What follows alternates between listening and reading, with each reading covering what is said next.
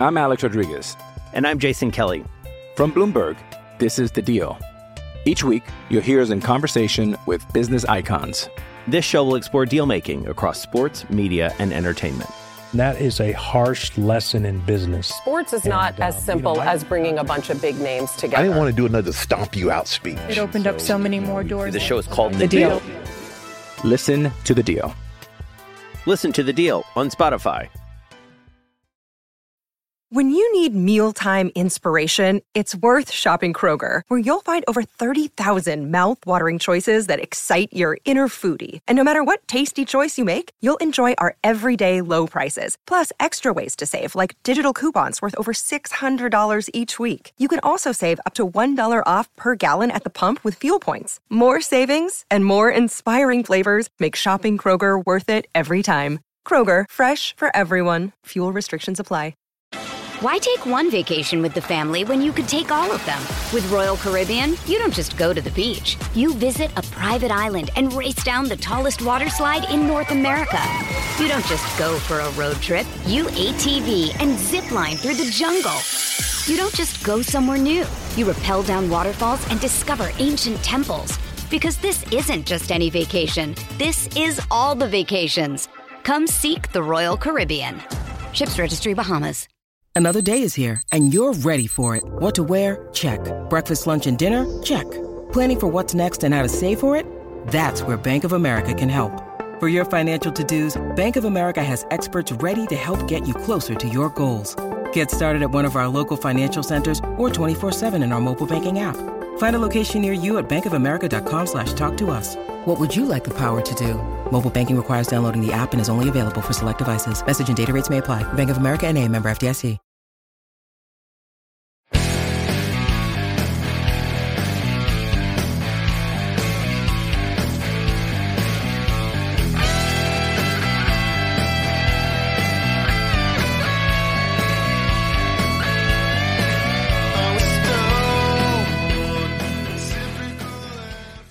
Pittsburgh Steelers fans, what's going on? This is Jeff Hartman of Behind the Steel Curtain, and we are back for another post-game show and another victory post-game shows. The Steelers find a way to win 19-16 over the Atlanta Falcons in Week 13. Back-to-back wins, back-to-back road games, back-to-back dome games. Holy cow. Sets up a really pivotal game against the Baltimore Ravens coming up in Week 14.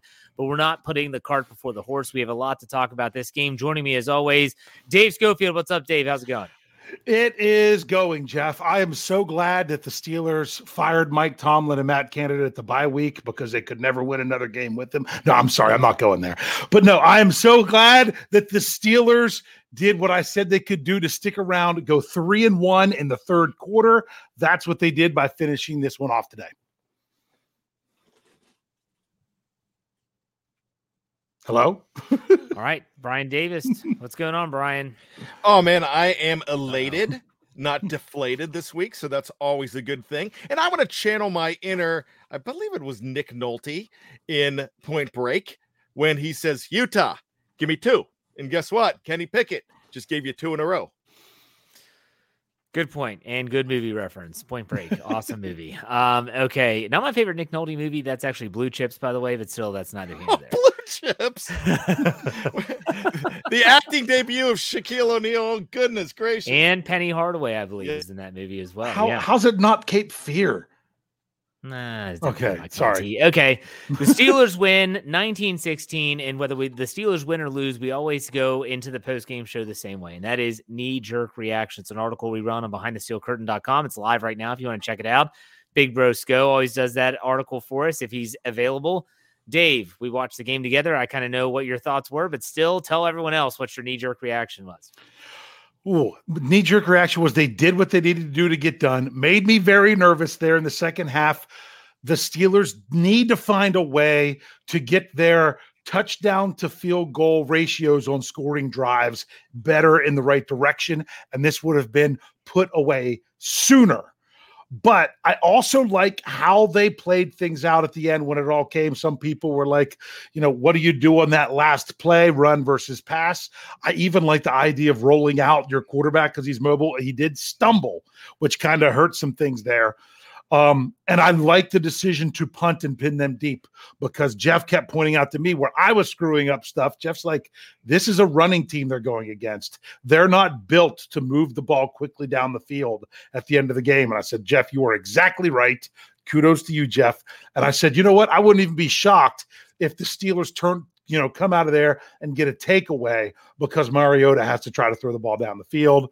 And we got it. I'm happy, because the Steelers have now put themselves in a place to where next week's game is relevant. Next week's game is relevant, and that's what makes me happy. Yeah, when Dave said that, Jeff, you were right. I actually said, hold on, let me get my phone out so I can record it. Can you please say that one more time? Jeff, you were right. You were spot on there. You're like, because I'm like, oh, I could see them taking the timeouts after the 2-minute warning, because if you get a 3rd and long and it's right before the 2-minute warning, you give the team the option to pass. And I'm like, but Jeff's like, this team isn't meant to move down the field in 2 minutes. I'm like, you're right, Jeff. They should have used their timeout sooner. Brian, what's your knee-jerk reaction? Well, they did what they had to do to win, and they did it, and they got it done, and kudos. But I kind of feel like Rodney Dangerfield in Back to School. I'm trying to do the triple Lindy, then I pull a Greg Louganis instead, and I hit my head on the back of the diving board. I go into the water. I poop my pants. I come up just in time to take a bow, slink away. Nobody knows. Nobody's the wiser. I don't feel great about it, but I covered up and I take the W. All right. That is a unique way of describing this game. For me, the knee-jerk reaction is the third quarter. The Steelers had been absolutely dreadful coming out of the break on both offense and defense, and the Steelers, they did enough, and the defense, I'm trying to think. I don't have the numbers in front of me in terms of points surrendered in the third. They gave up a touchdown in the third quarter at the very end of the quarter. But still, I liked how the offense was able to add points, something they haven't done a lot of this year. But on top of that, I really liked how the Steelers were able to move the ball. Dave, you hit the nail on the head when you said they need to score more touchdowns. There was a time when we would have killed for 19 points and have that many scoring opportunities with Presley Harvin only punting the ball twice in a game. So when you think about it from that context, it's a weird game. This was a strange game, but the Steelers find a way to. But there's always something to get better. Sure, absolutely. They're not perfect. No way are they perfect. Okay, we're going to break this game down like we always do. We start on the offensive side of the ball, and we talk position by position. No position is more important than the quarterback. And Kenneth Shane Pickett, KP8, Kenny Pickett, as some call him, at 16 of 28, 197, 7-yard average, 1 touchdown, no interceptions, was not sacked, a 90.9 rating. I'll say this, the interceptions remain at the goose egg, and that rating just keeps creeping up. So I like that, but still, what do you all think about Kenny Pickett? We'll start with you, Dave. Once again, I think he's making good decisions. He's not always right there. You had the possible touchdown pass to Pat Freiermuth that was a little bit too high. You had the possible touchdown pass to Deontay Johnson that was a little bit too short. You had another one. I said to you that was it was a pass to Freiermuth in the first half that was at his feet. I said to you that I felt like Pickett threw it away at his feet on purpose, because he went to throw the ball and Freiermuth wasn't look like he was anywhere close to ready to look at him yet. So I don't know if that was intentional or not. I just thought that was a possibility. So you still have passes in there, and you still have some plays in there. The RPO that he decided to keep, he should have handed off. But there's going to be plays in there that you're not going to do everything perfect. Defenders don't make a perfect tackle every play. Offensive linemen don't make a perfect block every play. Wide receivers don't run perfect routes every play. Kenny Pickett's not going to make perfect plays every play. I just want to see the decision-making and the processing continue to improve. And I think that I don't know that he took a big step forward from last week, but I don't feel that he took a step back or anything in that way. So he's continuing to do what he needs to do. All right, Brian, what are your thoughts on Kenny Pickett? Well, first and foremost, I'm not going to play the rookie card like I kind of do every single week and a lot of people do. But what I'm going to say is he did some stuff today that made me continue to feel that this is getting better and it's going to continue to improve. The game is slowing down for him, and Kenny Pickett is getting to the point where he's knowing how to manage this game. Now, I'm not saying he's a game manager. He knows how to manage this team. He did something today very late in that game, and it was simple. It was just not running out of bounds when he could have. You know, he made sure he did not get out of bounds. The clock kept rolling, and that was a big part of this game. So, I mean, I think he is figuring it out. If he's playing this way next season, that's when you worry. But you expect somebody to take that leap between week 1 and week 2, and you could really see it happening. We're not talking about him throwing interceptions, and we're not making the claim that, well, at least he's getting those interceptions out of his system. They might be out of his system already. I knock on wood, but all I'm going to say about it is when you go 4 games and the last time that he threw an interception was the day before Halloween, you're going to take it. It's hard to believe it. It's been a while, and the Steelers have not turned the ball over. Thanks to Deontay Johnson's fumble being overturned, but they have not turned the ball over. We'll get to Deontay Johnson, trust me. But they haven't turned the ball over since their bye week. It's incredible. And when you think about the interceptions, I think Kenny Pickett's arrow is definitely still pointing up. And like Mike Tomlin, I loved how he put it. It wasn't this week. It was last week. It's hard for me to remember, where he said, is it happening as quickly as we'd all like? No, but he is still improving. He is still progressing. And I think that Kenny Pickett is starting to get a little bit comfortable here. And that's a good thing. Yeah. When he drops back to pass, there was a time right around that Miami game where you thought, oh boy, here we go. Like when you saw Kenny Pickett trying to drive the ball down the field. I don't feel that way anymore. I feel like he's reading defenses better. I feel like he's getting on the same page with his pass catchers. And I think the offense, with their running game starting to really find their footing, I like the way that the offense and Kenny Pickett is trending. So for me personally, I like where Kenny Pickett is heading. Is there still stuff to clean up? Absolutely, there's stuff to clean up. Dave mentioned the underthrown pass to Deontay Johnson, the overthrow pass to Pat Freiermuth. He also had some really nice throws. That pass to Connor Hayward was right on the money, and a great catch by Connor Hayward as a touchdown. And there's just some plays where he makes where, man, that was a really good throw. The throw to Steven Sims was unbelievably impressive. He just couldn't bring it down for the first down early in the game. Have a couple super chats here. We're going to get those on the screen. Justin Gall gives us $4.99. He said, game balls, Matt Canada and Matthew Wright. I've got to be honest, Matthew Wright for sure. We'll get to the special teams. But Matt Canada, everyone loves to bash the hell out of this guy.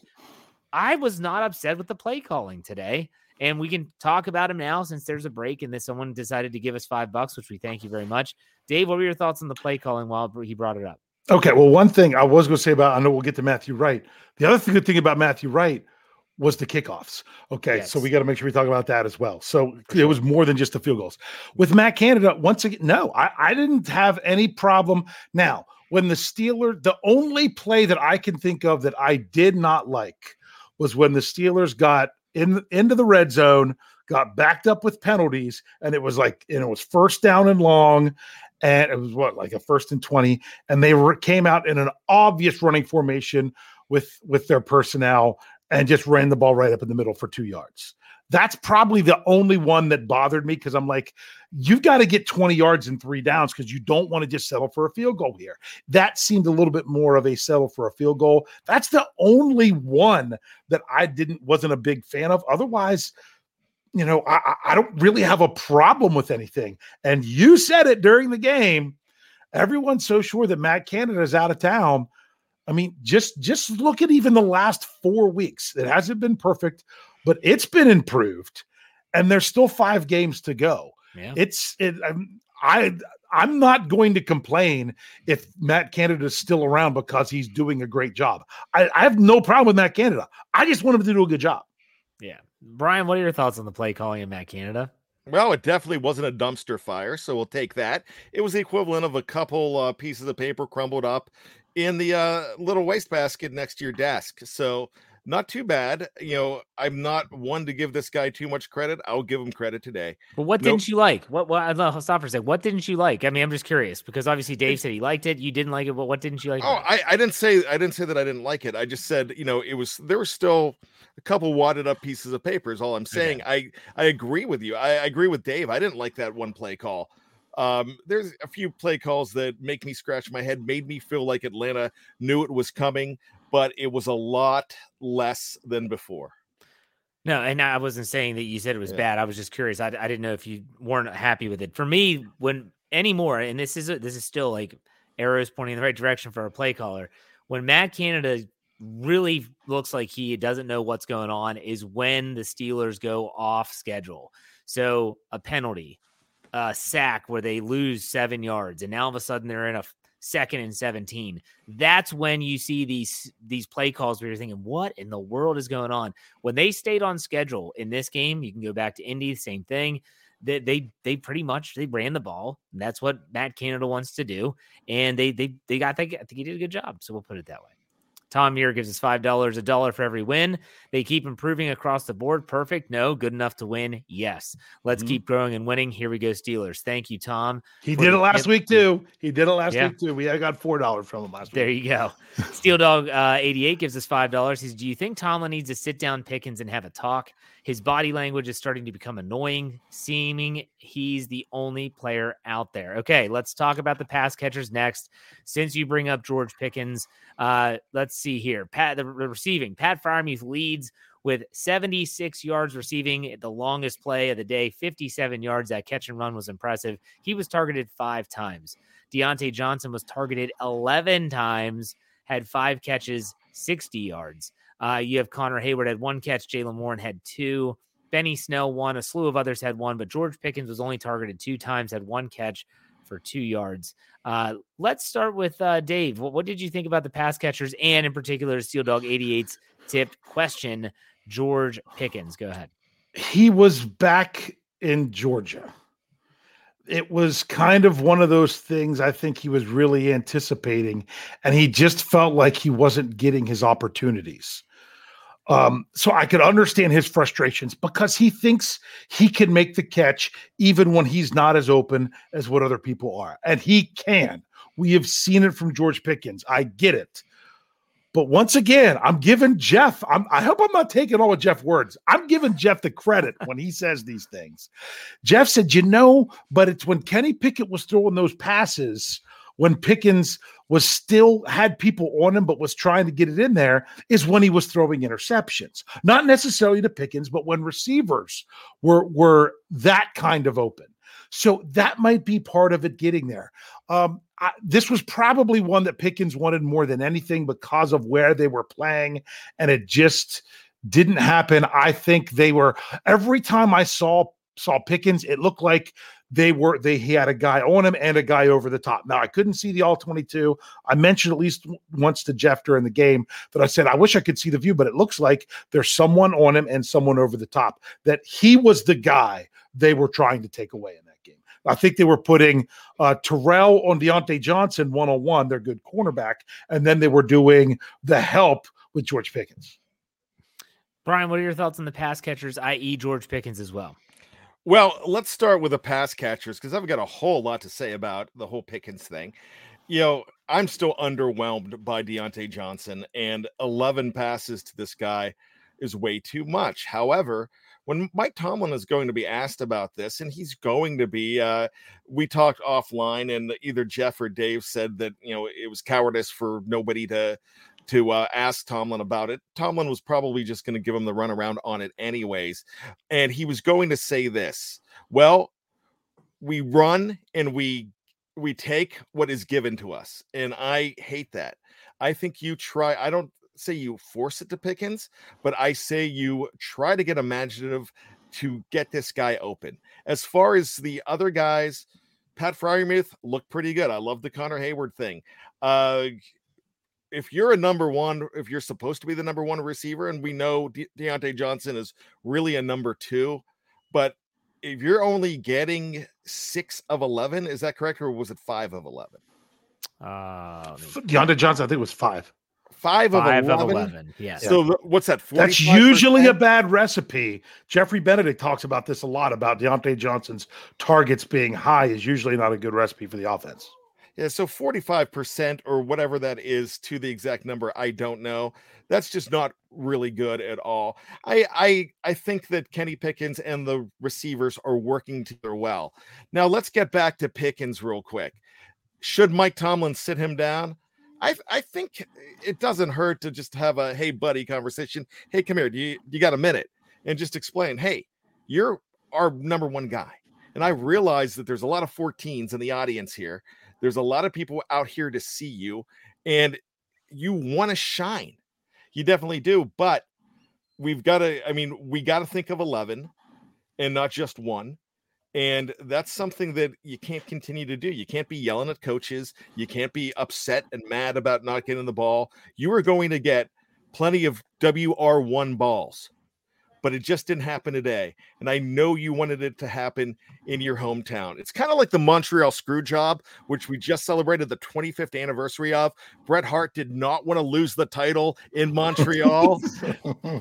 And Vince McMahon and Shawn Michaels kind of screwed him. And that's been a whole big thing. Yeah, this guy wanted to shine in the Peach State, where his home is, where he played college football.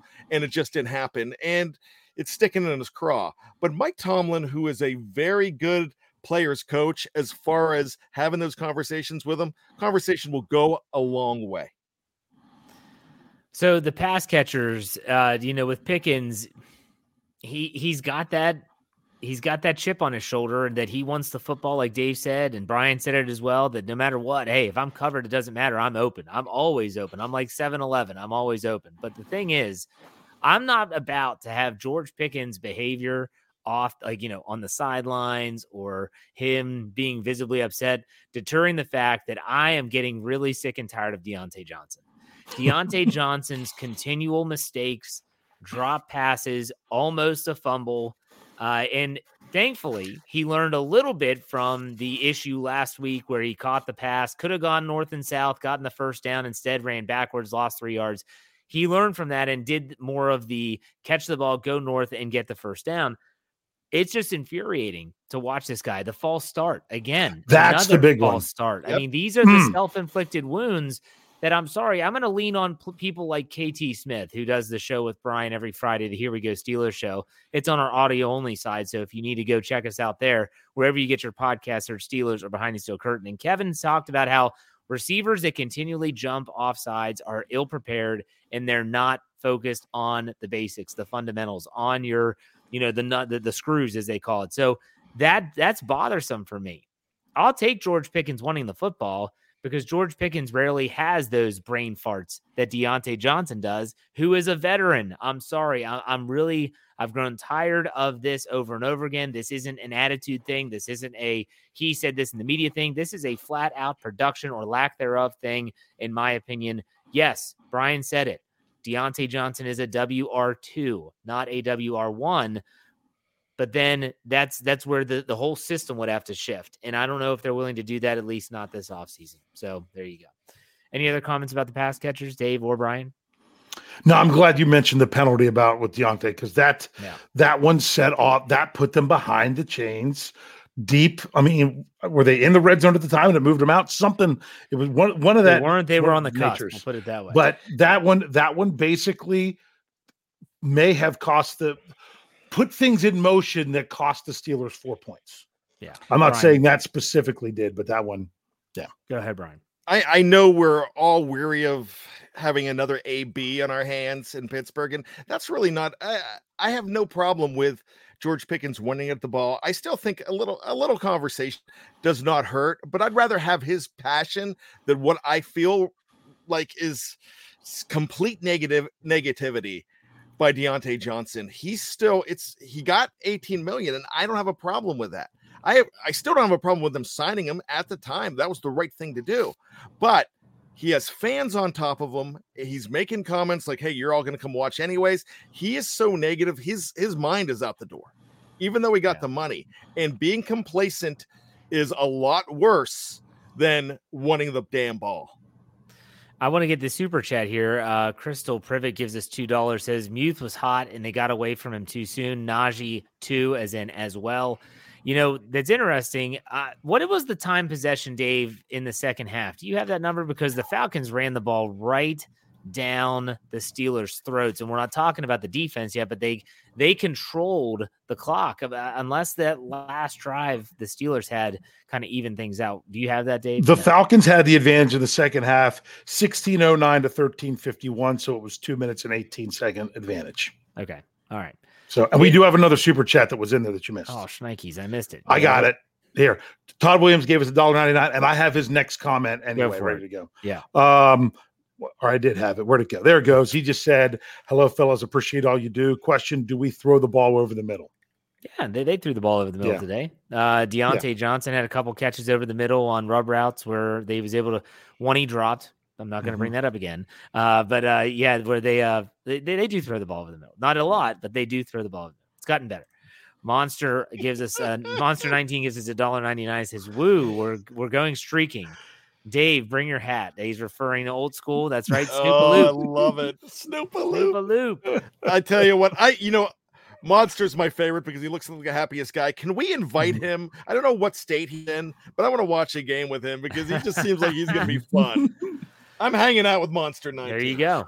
There you go. So the Steelers threw for 197, but their bread and butter and what's become their bread and butter is their running game. And the Steelers ran the ball very well in this game. 154 yards, 37 rushes, a 4.2 average. They didn't score a touchdown. They only had a long run of 14. That tells you how they kind of grinded this game out. Najee Harris finishes 17 of 86, a 5.1 yard average. I'm sure someone's going to still say he's blind and has horrible vision. Benny Snell, 6 for 24, 4-yard average. Steven Sims, jet sweeps, 3 for 19. Kenny Pickett, 7 for 14. And then they had a couple sprinkled in there at the end. Dave, what did you think about the running game? It's what they've been doing, and it's what they need to do. And they continue to move the ball. They did not completely run the clock out running the ball, but they put themselves in a good situation, being able to run the ball and sprinkle in that pass to Deontay Johnson. There at the end, when you got down to it and you knew they had to run it because of the way the clock was going, it made it a little bit more difficult. But all in all, I mean, how can you not be happy with another 154 yards? But the other one, I like, believe it or not, the 37 carries just goes to show that they are going to stick with it. And I want them to stick with it, but the game is also played out in a way that they can. And that's been really nice and a positive thing for the Steelers is that they can continue to stick with the run game based on the game situations. Before I throw it over to Brian, I do want to mention that Najee Harris did have 6 yards receiving. So if you're adding it up, he finished with 92 total yards. A really good game, I thought, for Najee Harris. But Brian, go ahead. What do you think about the running game? What a difference 35 days make. Because right after that Philadelphia game, all we wanted to talk about is how sick we were of Najee dancing and not being right. And this running game was a complete mess. And now, 35 days later, here we are saying, this is exactly what we were praying for all season long. This is what we wanted from the beginning. This is what we're getting. Major, major props to the 5. And I'm going to just quote. I'm going to quote Mike Tomlin on this. The 5 big boys up front. And that's what he said. The big boys up front and Najee, and he made sure he threw Najee in there, are doing exactly everything that's being asked of them. So you can't complain about the running game. For me, and we'll talk about the offensive line here shortly. For me, I look at this, just the box score, and I see Najee Harris, 16 carries. Benny Snell, 6. And yes, you have Jaylen Warren only had 1 carry, and you throw in the jet sweeps and Kenny Pickett. Najee Harris was the bell cow back, but it didn't really feel like it, at least for me. I mean, he was in there the majority of the time. He saw a lot of snaps, but I just thought that the Steelers are utilizing their backs and their running game in a very unique way. They're using Kenny Pickett's legs. I think Kenny Pickett is being smart with when he runs the ball. Najee Harris, as everyone's saying in the live chat, looked like Najee Harris that we saw last season where he's breaking runs. Looks like he stopped for 3 finds a way to get 2-3 more yards. Like, this is just great to see. Crazy stiff arm. Yes, another fantastic stiff arm. Not as good as the one against the Raiders last year, but it was a good stiff arm nonetheless. But this is the calling card. This is the recipe for success right here. What do we always talk about? Limit Pickett's attempts. What does he have? 28. Run the football. They run it 37 times for 154. Don't turn it over. Check, check, check, and the Steelers win another football game. But let's talk about the offensive line before we leave the offense altogether. Dave, what do you like about the Hogs up front? No sacks, 150 yards rushing. Felt like you could do what you wanted to do on offense. They never showed the false start. They said it was on Dan Moore. One of the Steelers beat writers said it was actually on Kevin Dotson. They said the wrong number. I don't know. There wasn't a hold in this game, was there? There was an illegal hands to the face. What wasn't there? With yes. on one. I got to look back. Did they reinforce that once it was overturned? I believe they did. Okay, yeah, but that was the change in everything. So. Yeah, I love what as a unit what they were doing. This was my biggest fear coming into the season. I've said it many times, that is every play going to be like, oh my goodness, what can you do with no offensive line? And they did it. So that was Chooks missed one play. He's been the only one now other than Cole that's missed a play this season, I do believe. But I'm really happy with what they did in this game. Brian, you already talked about the offensive line a little bit. Anything you want to add? I'm just going to go simple. They are no longer the Achilles heel of this team. And if they are still the Achilles heel, then I'll take it because I love the way they're playing. And I've been really hard on Dan Moore Jr. lately. And I was always hard on Chuks Okorafor. Heck, way back when I thought Marcus Gilbert sucked for the first couple of years. And then I'm like, yeah, I was wrong about that one. I hope I'm wrong about Chuks. And right now I think he's proving me wrong. Look, Dan Moore Jr., he is he's a warrior. I will give him that. And he played a whole lot better in this game this week. And remember, we haven't talked about this in this game for any aspect of the Steelers that we were talking about. This was a stay week. This was a short week. Yeah, I was going to bring it up. Yeah. Yeah, it's very good. And then I give Brian a lot of props because, Brian, he'll say some crazy stuff. But if he's wrong, he'll say, I was wrong. And he'll go back and then – a lot of people in today's day and age never want to admit that they're wrong. Brian, kudos for that. But think back to the preseason even. When we came out of the preseason, what was the narrative? It doesn't matter what quarterback's back there. They're going to get killed anyways. And that's what everyone thought. James Daniels completely whiffing on blocks. It was concerning. I'm not going to lie. It was concerning. This has become a really good group. Not great, but a really good group. And if they can stay together, stay healthy, then that's really, really good stuff. All right, so on the audio side, we're going to take a quick break. You're going to hear from our sponsors. However, on the Facebook, YouTube side, we'll be right back after this break. I'm Alex Rodriguez. And I'm Jason Kelly. From Bloomberg, this is The Deal. Each week, you'll hear us in conversation with business icons. This show will explore deal-making across sports, media, and entertainment. That is a harsh lesson in business. Sports is not as simple as bringing a bunch of big names together. I didn't want to do another stomp you out speech. It opened up so many more doors. The show is called The Deal. Listen to The Deal. Listen to The Deal on Spotify. Why take one vacation with the family when you could take all of them? With Royal Caribbean, you don't just go to the beach. You visit a private island and race down the tallest water slide in North America. You don't just go for a road trip. You ATV and zip line through the jungle. You don't just go somewhere new. You rappel down waterfalls and discover ancient temples. Because this isn't just any vacation. This is all the vacations. Come seek the Royal Caribbean. Ships Registry, Bahamas.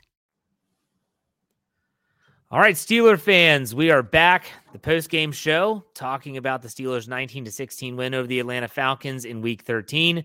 And it's time to talk about the defense, the one part of the defense that was just absolutely atrocious was the rush defense. And that's where I want to start. I want to start with the rush defense. Why? Because the Atlanta Falcons ran the ball right down their throats to the tune of 146 yards on 28 carries, averaging 5.2 yards per rush. Cordarrelle Patterson? Cordarrelle, there you go. I don't know. Cordarrelle Patterson had 11 for 60, 5.5 average. Tyler Algier, 10 for 52, 5.2 average. Mariota, 3 for 17, 5.7, and Caleb Huntley, 4 for 17, 4.3. They had a long rush of 22 yards. Dave, well, we talked about this a lot. The running defense was rough. What were your thoughts? My thoughts were, I agree with Coach Tomlin, and that was kudos to Atlanta, understanding your offensive line is good. Your offensive line can get push. No joke, the Falcons rushed for 28 yards in the first half on 6 carries. 28 yards, 6 carries in the first half. Now, the Steelers were controlling the ball, the time of possession, but they came out in the second half, and it was just like another kudos. One Jeremy Betts on the All Bets Are Off segment on the Let's Ride podcast on Friday, saying Atlanta won't give up on the run. Not only did they weren't giving the run much of a chance in the first half. They realized that they needed to come out and run the ball in the second half in order to try to grind their way back into this game, and they did. They were getting great push. They were doing a good job. I got to go back and watch a little bit better. I don't feel like it was the Steelers were doing a terrible job. They just weren't winning compared to the Falcons. I feel like that's why the Falcons' rush offense is one of the best in the league coming in. That's exactly why they didn't give up on it. Do the Steelers need to be better and still be able to come through and make the plays? Absolutely. So you expect there to be some yardage when it came through at the end. I would have liked to have seen them keep them, more under the 120-yard range when you're talking about an offense that runs the ball so much. So in all, I think the Steelers' run defense was lacking as one of the things as their biggest strength coming into this game, but it was also because Atlanta was doing a great job. Very well said. Brian, what are your thoughts on the run defense? Well, I don't want to rail too hard on these guys because, I could really mirror almost everything that Dave Schofield just said there. I thought they were coming in. I thought this was how they were going to beat the Steelers. So I want to channel one of my favorites, and I've been doing this lately, and gosh, the guy lived in Atlanta for a long time. It's the American dream, Dusty Rhodes. And all I have to say is, and I've got an APB out on Dave because the number he threw out was, I was all ready for this. 28 yards, baby. 28 yards, daddy. That's all they gave to the Atlanta Falcons, daddy. And then they couldn't shut them down. But at the end, they did. I just hope that replaces your yins or permanently. That's all I'm going to say. Yeah. So when Dave brings it down and Brian as well talks about, the Falcons, they did run the ball. They have a very good running offense. It's just so demoralizing, so demoralizing to watch a team move down the field and not throw a pass until, I don't know, Mariota hit their tight end on a 3rd and short. They were going to go for it on 4th anyways, and they get into the red zone. I'm thinking they can't stop the run. Their touchdown drive, they ran it every play until the touchdown pass. Yeah, and that's where for me it really is disheartening because the Steelers. I guess maybe it's just a Steelers thing. Brian, go ahead. Mike Tomlin referenced this in his press conference, and I had a laugh because he said, the Falcons, they came back the running game, they got tight. So, all right. So the rush defense, I do want to give props. If anyone listened to the post-game press conferences, I haven't heard all of them yet, but I did get to hear Cam Hayward's.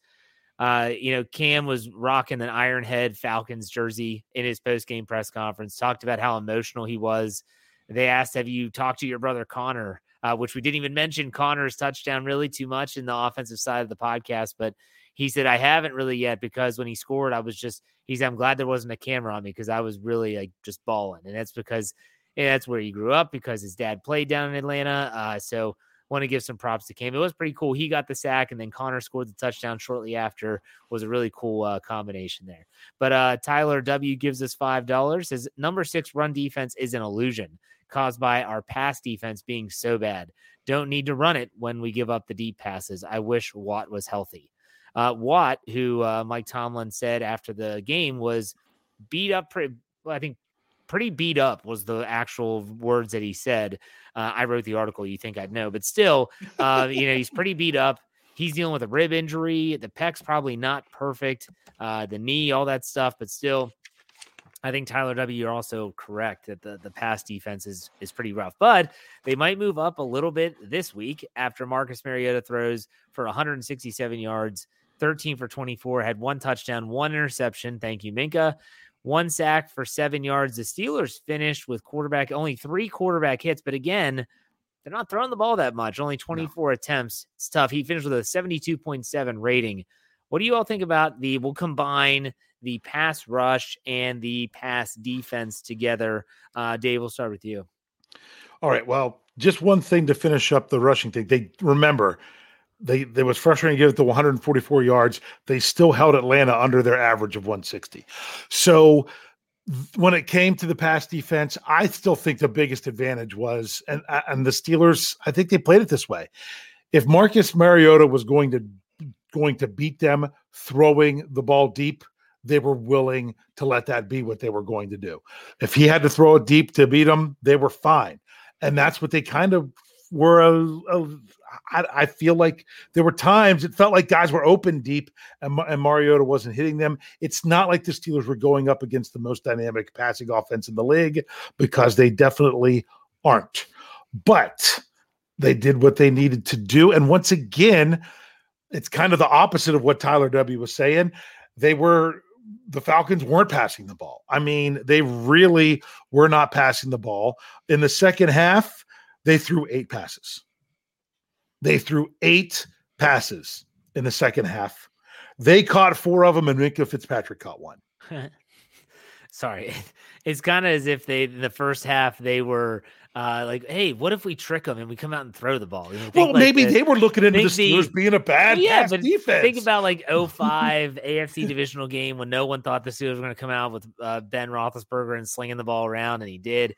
It's almost like then they went in halftime like, what the hell are we doing? Like, why don't we just run the ball down their throats? And then they see success. But still, hey, the Steelers found a way. Brian, what were your thoughts on Dave? Did you get to answer the first initial question about the pass defense and pass rush? I think you kind of. I didn't say anything really about the pass rush, but I said bottom line is there wasn't a lot of pass defense in the second half, and I don't think the Steelers were overly scared by their passing game. Yeah, Brian, your turn. What do you think? I'm going to throw some kudos. If we're going to throw kudos at Matt Canada, I'll throw kudos at Terrell Austin. They knew that they were going to have a tough time against the defense. They knew that they were in a position where the defense could go ahead and sit back, and if they throw, they can be ready for it, but not be too worried about it. I thought they played a really good game on defense altogether. The passing defense was good. And when you come up with the superstar of the secondary coming up with the pick at the end of the game. A lot of people thought it should have been a pick six. Well, I don't care. Yeah. I mean, why even give the team a chance to touch the ball again? And then if something crazy happens and then they can onside kick him, but why not just keep it in your own possession? It was a smart play, but I would have liked to have seen the extra 7 points. We all would have loved to have seen it, but at the end of the game, that W is the big thing. So, I mean, I thought a decent game on defense, despite a lot of the rushing yards. Remember, the Steelers had all those field goals. There's a lot of field goals with Koo in there as well. Mm-hmm. What was the final over-under on the game? Anyone know? Was it 42.5? I think it went up to 43 when I did. Okay. All right. Did that, so it was – because if the touchdown would have counted, it would have been a 42 on the dot. And that was just really interesting, because I'm sure there were some people that were really – mad at Minkah. I make picks with those kinds of things, but honestly, I don't do it enough to care. I wouldn't care if this game would have been 6-3, 19-16, 42-41. You ultimately want the win, but you want to see good things in the win, and you can see it, I think, with this game, while also seeing what places to grow. I do want to say that, Drake London finished 6 of 96 receptions on 11 targets for 95 yards. I didn't realize he had that much. Kid's going to be a good, good receiver. He's basically all they had. Yeah, he's going to be in the passing game for sure. Just to highlight some defensive statistics here, Minkah Fitzpatrick finished 7 tackles, 5 solo, 1 tackle for loss, a pass defense, obviously, and an interception.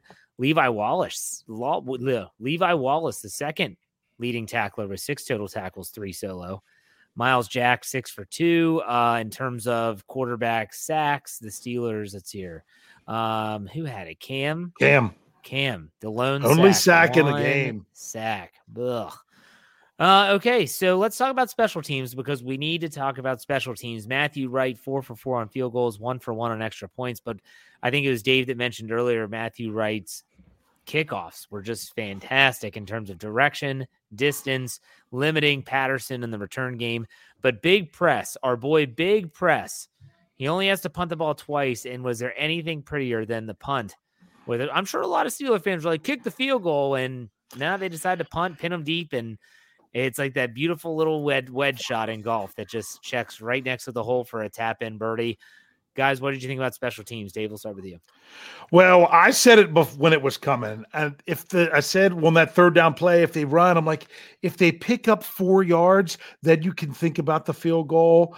I'd rather than pick up the first down and end the game. I said, but if it's the same thing, and Pickett was wisely went down, even though I'm pretty sure it was a 1-yard loss on the play, but it wasn't a sack because it was a run play all the way. That I felt that the punt was the smart move because the last thing you wanted to do was give them that good field position if you don't hit from what was it going to be, 53 or 54. That. Do you really think that Atlanta throwing the ball could move it even 80 yards? Well, I mean, it wouldn't have needed 80 if it was at 20. I mean, could they have moved it the 50 yards that they needed in that amount of time, let alone that they pinned them back at the 2-yard line? I thought that was the wise thing to do before they even made the decision. I'm glad that they did. But what's even better is that they executed. The big thing is you can make that decision to punt all you want, but if you don't execute it, and they executed it greatly. Matthew Wright, like I said, it wasn't touchbacks every time, but he kept it away from Patterson. Patterson lined up on one side, he went the other way. When he went to Patterson is when he was coming up shorter. You kick it over his head. I thought all those were a nice job. Brian, thoughts on the special teams? Well, I'm going to say let's just fast forward to the exit interviews at the end of this year, and I could see Danny Smith come in and, hey, Mike, I'm just going to tell you, remember that Atlanta game on December 4th? You got to keep me around, and that's it. That's all that's going to happen. So, look, full disclosure. I had to leave at the 2-minute warning to go pick up my kid. So I had to do dad duty. So I did not see the punt. I did not see Minkah yet. And I'm going to, because I have it, but my gosh, Hillgrove and Wolf were on point today. They were just perfect. And I feel like I saw everything the way they called that. And Hillgrove said something. He said, man, if I could get a chip shot like that, I wouldn't be here right now. I'd be playing professionally on Saturdays and Sundays, and he just said how perfect that was. No, I thought really, a good game all the way around on the special teams. I rail on them a lot. And I do this week, no problem, but coach. Yep. That's what he's going to not let anybody forget this. Well, I don't know if the Steelers are going to need Matthew Wright anymore because technically Chris Boswell could come off the injured reserve. Wait, yeah, this is the fourth game. Well, remember, he missed a game, but he wasn't on IR that first game. Tomlin brought it up. Tomlin said, hey, that's for next week. Yeah. So did he miss the Philly game? That's what I'm trying to remember. No, he got put on injured reserve, I think, over the bye. Yeah, well, because everyone thought, he's coming back because they got rid of Skiba, and that wasn't what it was. Right. So then he went on IR. So I think he could be coming back this week. Depends on the groin, but still, Matthew Wright's living right. Yeah. Any guy that can bank him in off the uprights 2 weeks in a row is doing something right. Whatever you're doing, Matthew, keep doing it because you're living right. But no, Presley Harvin's punt, that was a thing of beauty for sure. And you have to credit the guys going down the field too, like Miles Boykin, who's smart enough to reestablish himself out of the end zone before touching the football. Like, you can't make those stupid, dumb mistakes that some teams make with the heels on the goal line or something like that. Just a beautiful sequence there with the Steelers offense really using up a lot of clock. They pin them deep at the 2. Next play, interception, game over, victory formation. It was a really great way to end the game. So let's talk a little bit about this win in more of a global fashion. The Steelers are now 5-7. They come back to Acrisure Stadium and they host the Baltimore Ravens in week 14, who could be without Lamar Jackson after he left the game against the Broncos. They won the game, I think 10-9. They could be facing a Lamar Jackson-less Ravens team. Where's your mind right now? Just curious after this win heading forward, Dave, go ahead. Well, you know where my mind is. I alluded to it earlier. I said it to you off air that the Steelers needed to go at least 3-1 in the third quarter, so they didn't sweep the AFC champions from last year, and they ended up going 1-1 against Cincinnati. But they still went 3-1, won the games they needed to win otherwise, and now they have themselves in a situation that if Baltimore comes into Pittsburgh, regular week, regular rest. If the Steelers find a way to win this one, you can then talk about how things are going forward. I've said the biggest game they have all season is the next one. This one really is the big one. They've been building, but they had to get to this point to still be, you know, a team that hadn't lost 8 or 9 games by the time they're finally playing Baltimore. This one is a big one. I don't know if they could come back and make any kind of noise in the division. Right now Cincinnati's up 14-3 on Kansas City. So I don't know if anything can happen there. And like Baltimore did pull one out today by the 1 point. Denver was short on a really long field goal. This time expired. But I'm not as much worried about that as the Steelers. If they could find a way to get to 9 wins, the only way you're getting there is by defeating the Baltimore Ravens the first time you face them, because they're the only team left on your schedule that has a winning record. So the first time you face them at home, none of the rest matters if you can get that one. Brian, where's your head right now with the Steelers?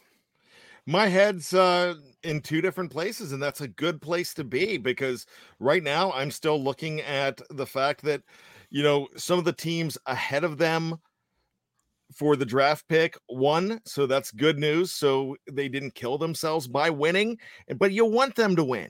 You don't really want to care about a draft choice. You want to not only be doing a tanking guide next week, you want to do a rooting guide for the playoffs.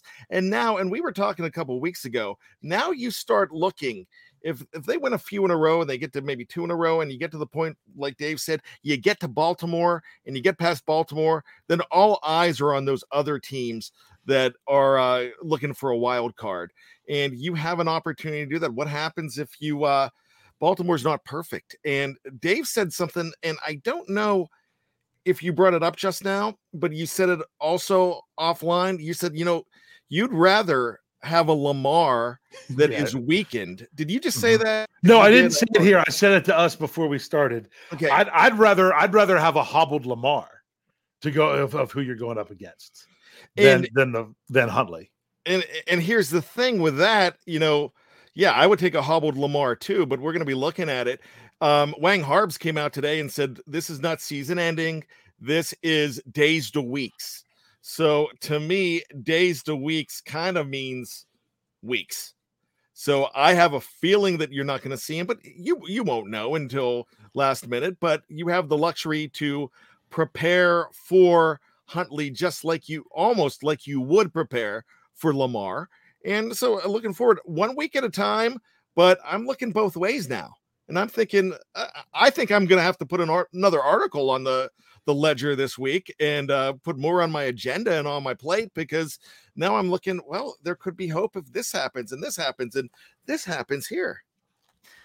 Yes, something Dave said, I can't remember when he said it, but he said, all I want is that when they show the AFC playoff picture, it says in the hunt and the Steelers are there. Nice. Yeah. They are there. They're finally at 5-7. They are going to be on there, and they've won 2 games in a row. So any 6-7, they're definitely there. 6-7 beat the Ravens. You're going to have your name there. None of that mattered. They had to win the last 2 games to get there. So that's why you had to stay focused on those. And I don't want to, like, you know, crap on this game, but ultimately it's freaking Ravens week starting right now. Yes, it is. And for those, the three of us on this screen, or you're listening to in your car or in your headphones, we live in this damn state, and it means more this Ravens week than any other week. These 2 weeks, the Steelers haven't lost to the Ravens since 2019. So let's keep that streak going. That's one I'd love to see and win 3 in a row. But all right, let's do some final thoughts before we get out of here. Dave, go ahead. Well, you basically brought up everything that is my final thoughts. Were the Steelers perfect today? No. Were they playing an opponent that might not have been the strongest opponent that they could face? No, but they did enough to win the game. If you're going to have games that you settle for field goals and not touchdowns, you still want that to be in a winning effort. Next week, they've got to do a better job of finding the touchdown zone. They are back at Acrisure Stadium. Things are going to be loud and crazy. It's a 1:00 game. I don't think they're moving the game to, like, they wouldn't move it all the way Sunday. They couldn't have to. They would have already had to move it to 4:25 if they're going to. So it's when God intended football to be played in the NFL. So they will be playing at 1:00. Ooh, and this is just a really big week. What's also interesting is now the Steelers, there's the possibility that the Steelers might have ended the Marcus Mariota time in Atlanta. Minkah Fitzpatrick might have put a bow on that one, because they head into their bye week and they have a rookie quarterback that they might be interested in seeing what they can do. The only thing changing there is the fact that they are still right there in their division, because their division is so terrible. Imagine right now the Steelers could be right there in the division if they were in the NFC South. But it is what it is. I'm happy. I'm excited. They gotta find. I think they can beat this Baltimore team. The question is, will they put it together in the way that they could? I'm already looking forward to that one. Bring it on. Brian, final thoughts. Go for it. You know, I said at the beginning when I did the whole diving board thing and Rodney Dangerfield and the triple Lindy and all that, you know, this is kind of a 2 a.m. game, but it's a different kind of 2 a.m. game. And I'm going to tell you why. It's because usually in 2 a.m. games, you have to come back, you get right and scratch, and you get back in and you're not proud of it. Now, I'm noticing something that the Steelers have been doing this season when they do win games. If they have to hold on to a lead, they're holding on to the lead. They might lose it for a little bit, but guess what? They know how to come back. They don't completely lose the grip on the game. So one thing that we have not heard from anybody in the media, we didn't say it, the fans haven't said anything about it, is they're playing down to their competition. No. They're playing to their competition. They're just playing nameless gray faces right now. Next week, when they play the Baltimore Ravens, that's not nameless. That's not gray. That's black and purple. And that's the Wang we know. And when you play the Wang, you know what you do? You rise up. And I'm really excited for next week's game. There's going to be like 17 renegades throughout that game. They are going to be up. And this is the kind of game that you find out who you are. You look in the mirror, and the mirror looks back at you and goes, that's right. That's who we are. They've just got to find a way to beat that Wang. Oh, my gosh. I thought that he was going to say beat the Wang. I knew that was coming. Hey, if the Wang is there and it gives you the opportunity, yes. You beat him. Oh, just wait till the Steelers preview on Thursday night.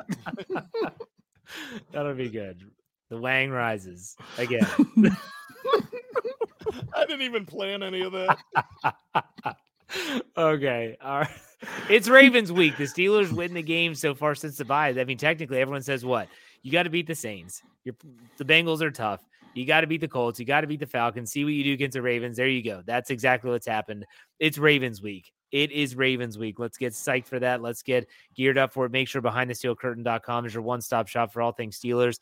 Follow us on all of our podcasts, not just the ones that are live on YouTube and Facebook. Search Steelers or Behind the Steel Curtain on any audio platform. You get my Let's Ride every Monday, Wednesday, Friday. Dave's Stat Geek on Thursday, Brian's Bad Language on Monday, as well as his Here We Go Steelers show with Kevin Smith that I referenced earlier in the show. Check us out there as well. Steelers win 19-16. Next week, we'll be back for another post-game show. Take it easy, everyone. We'll see you later.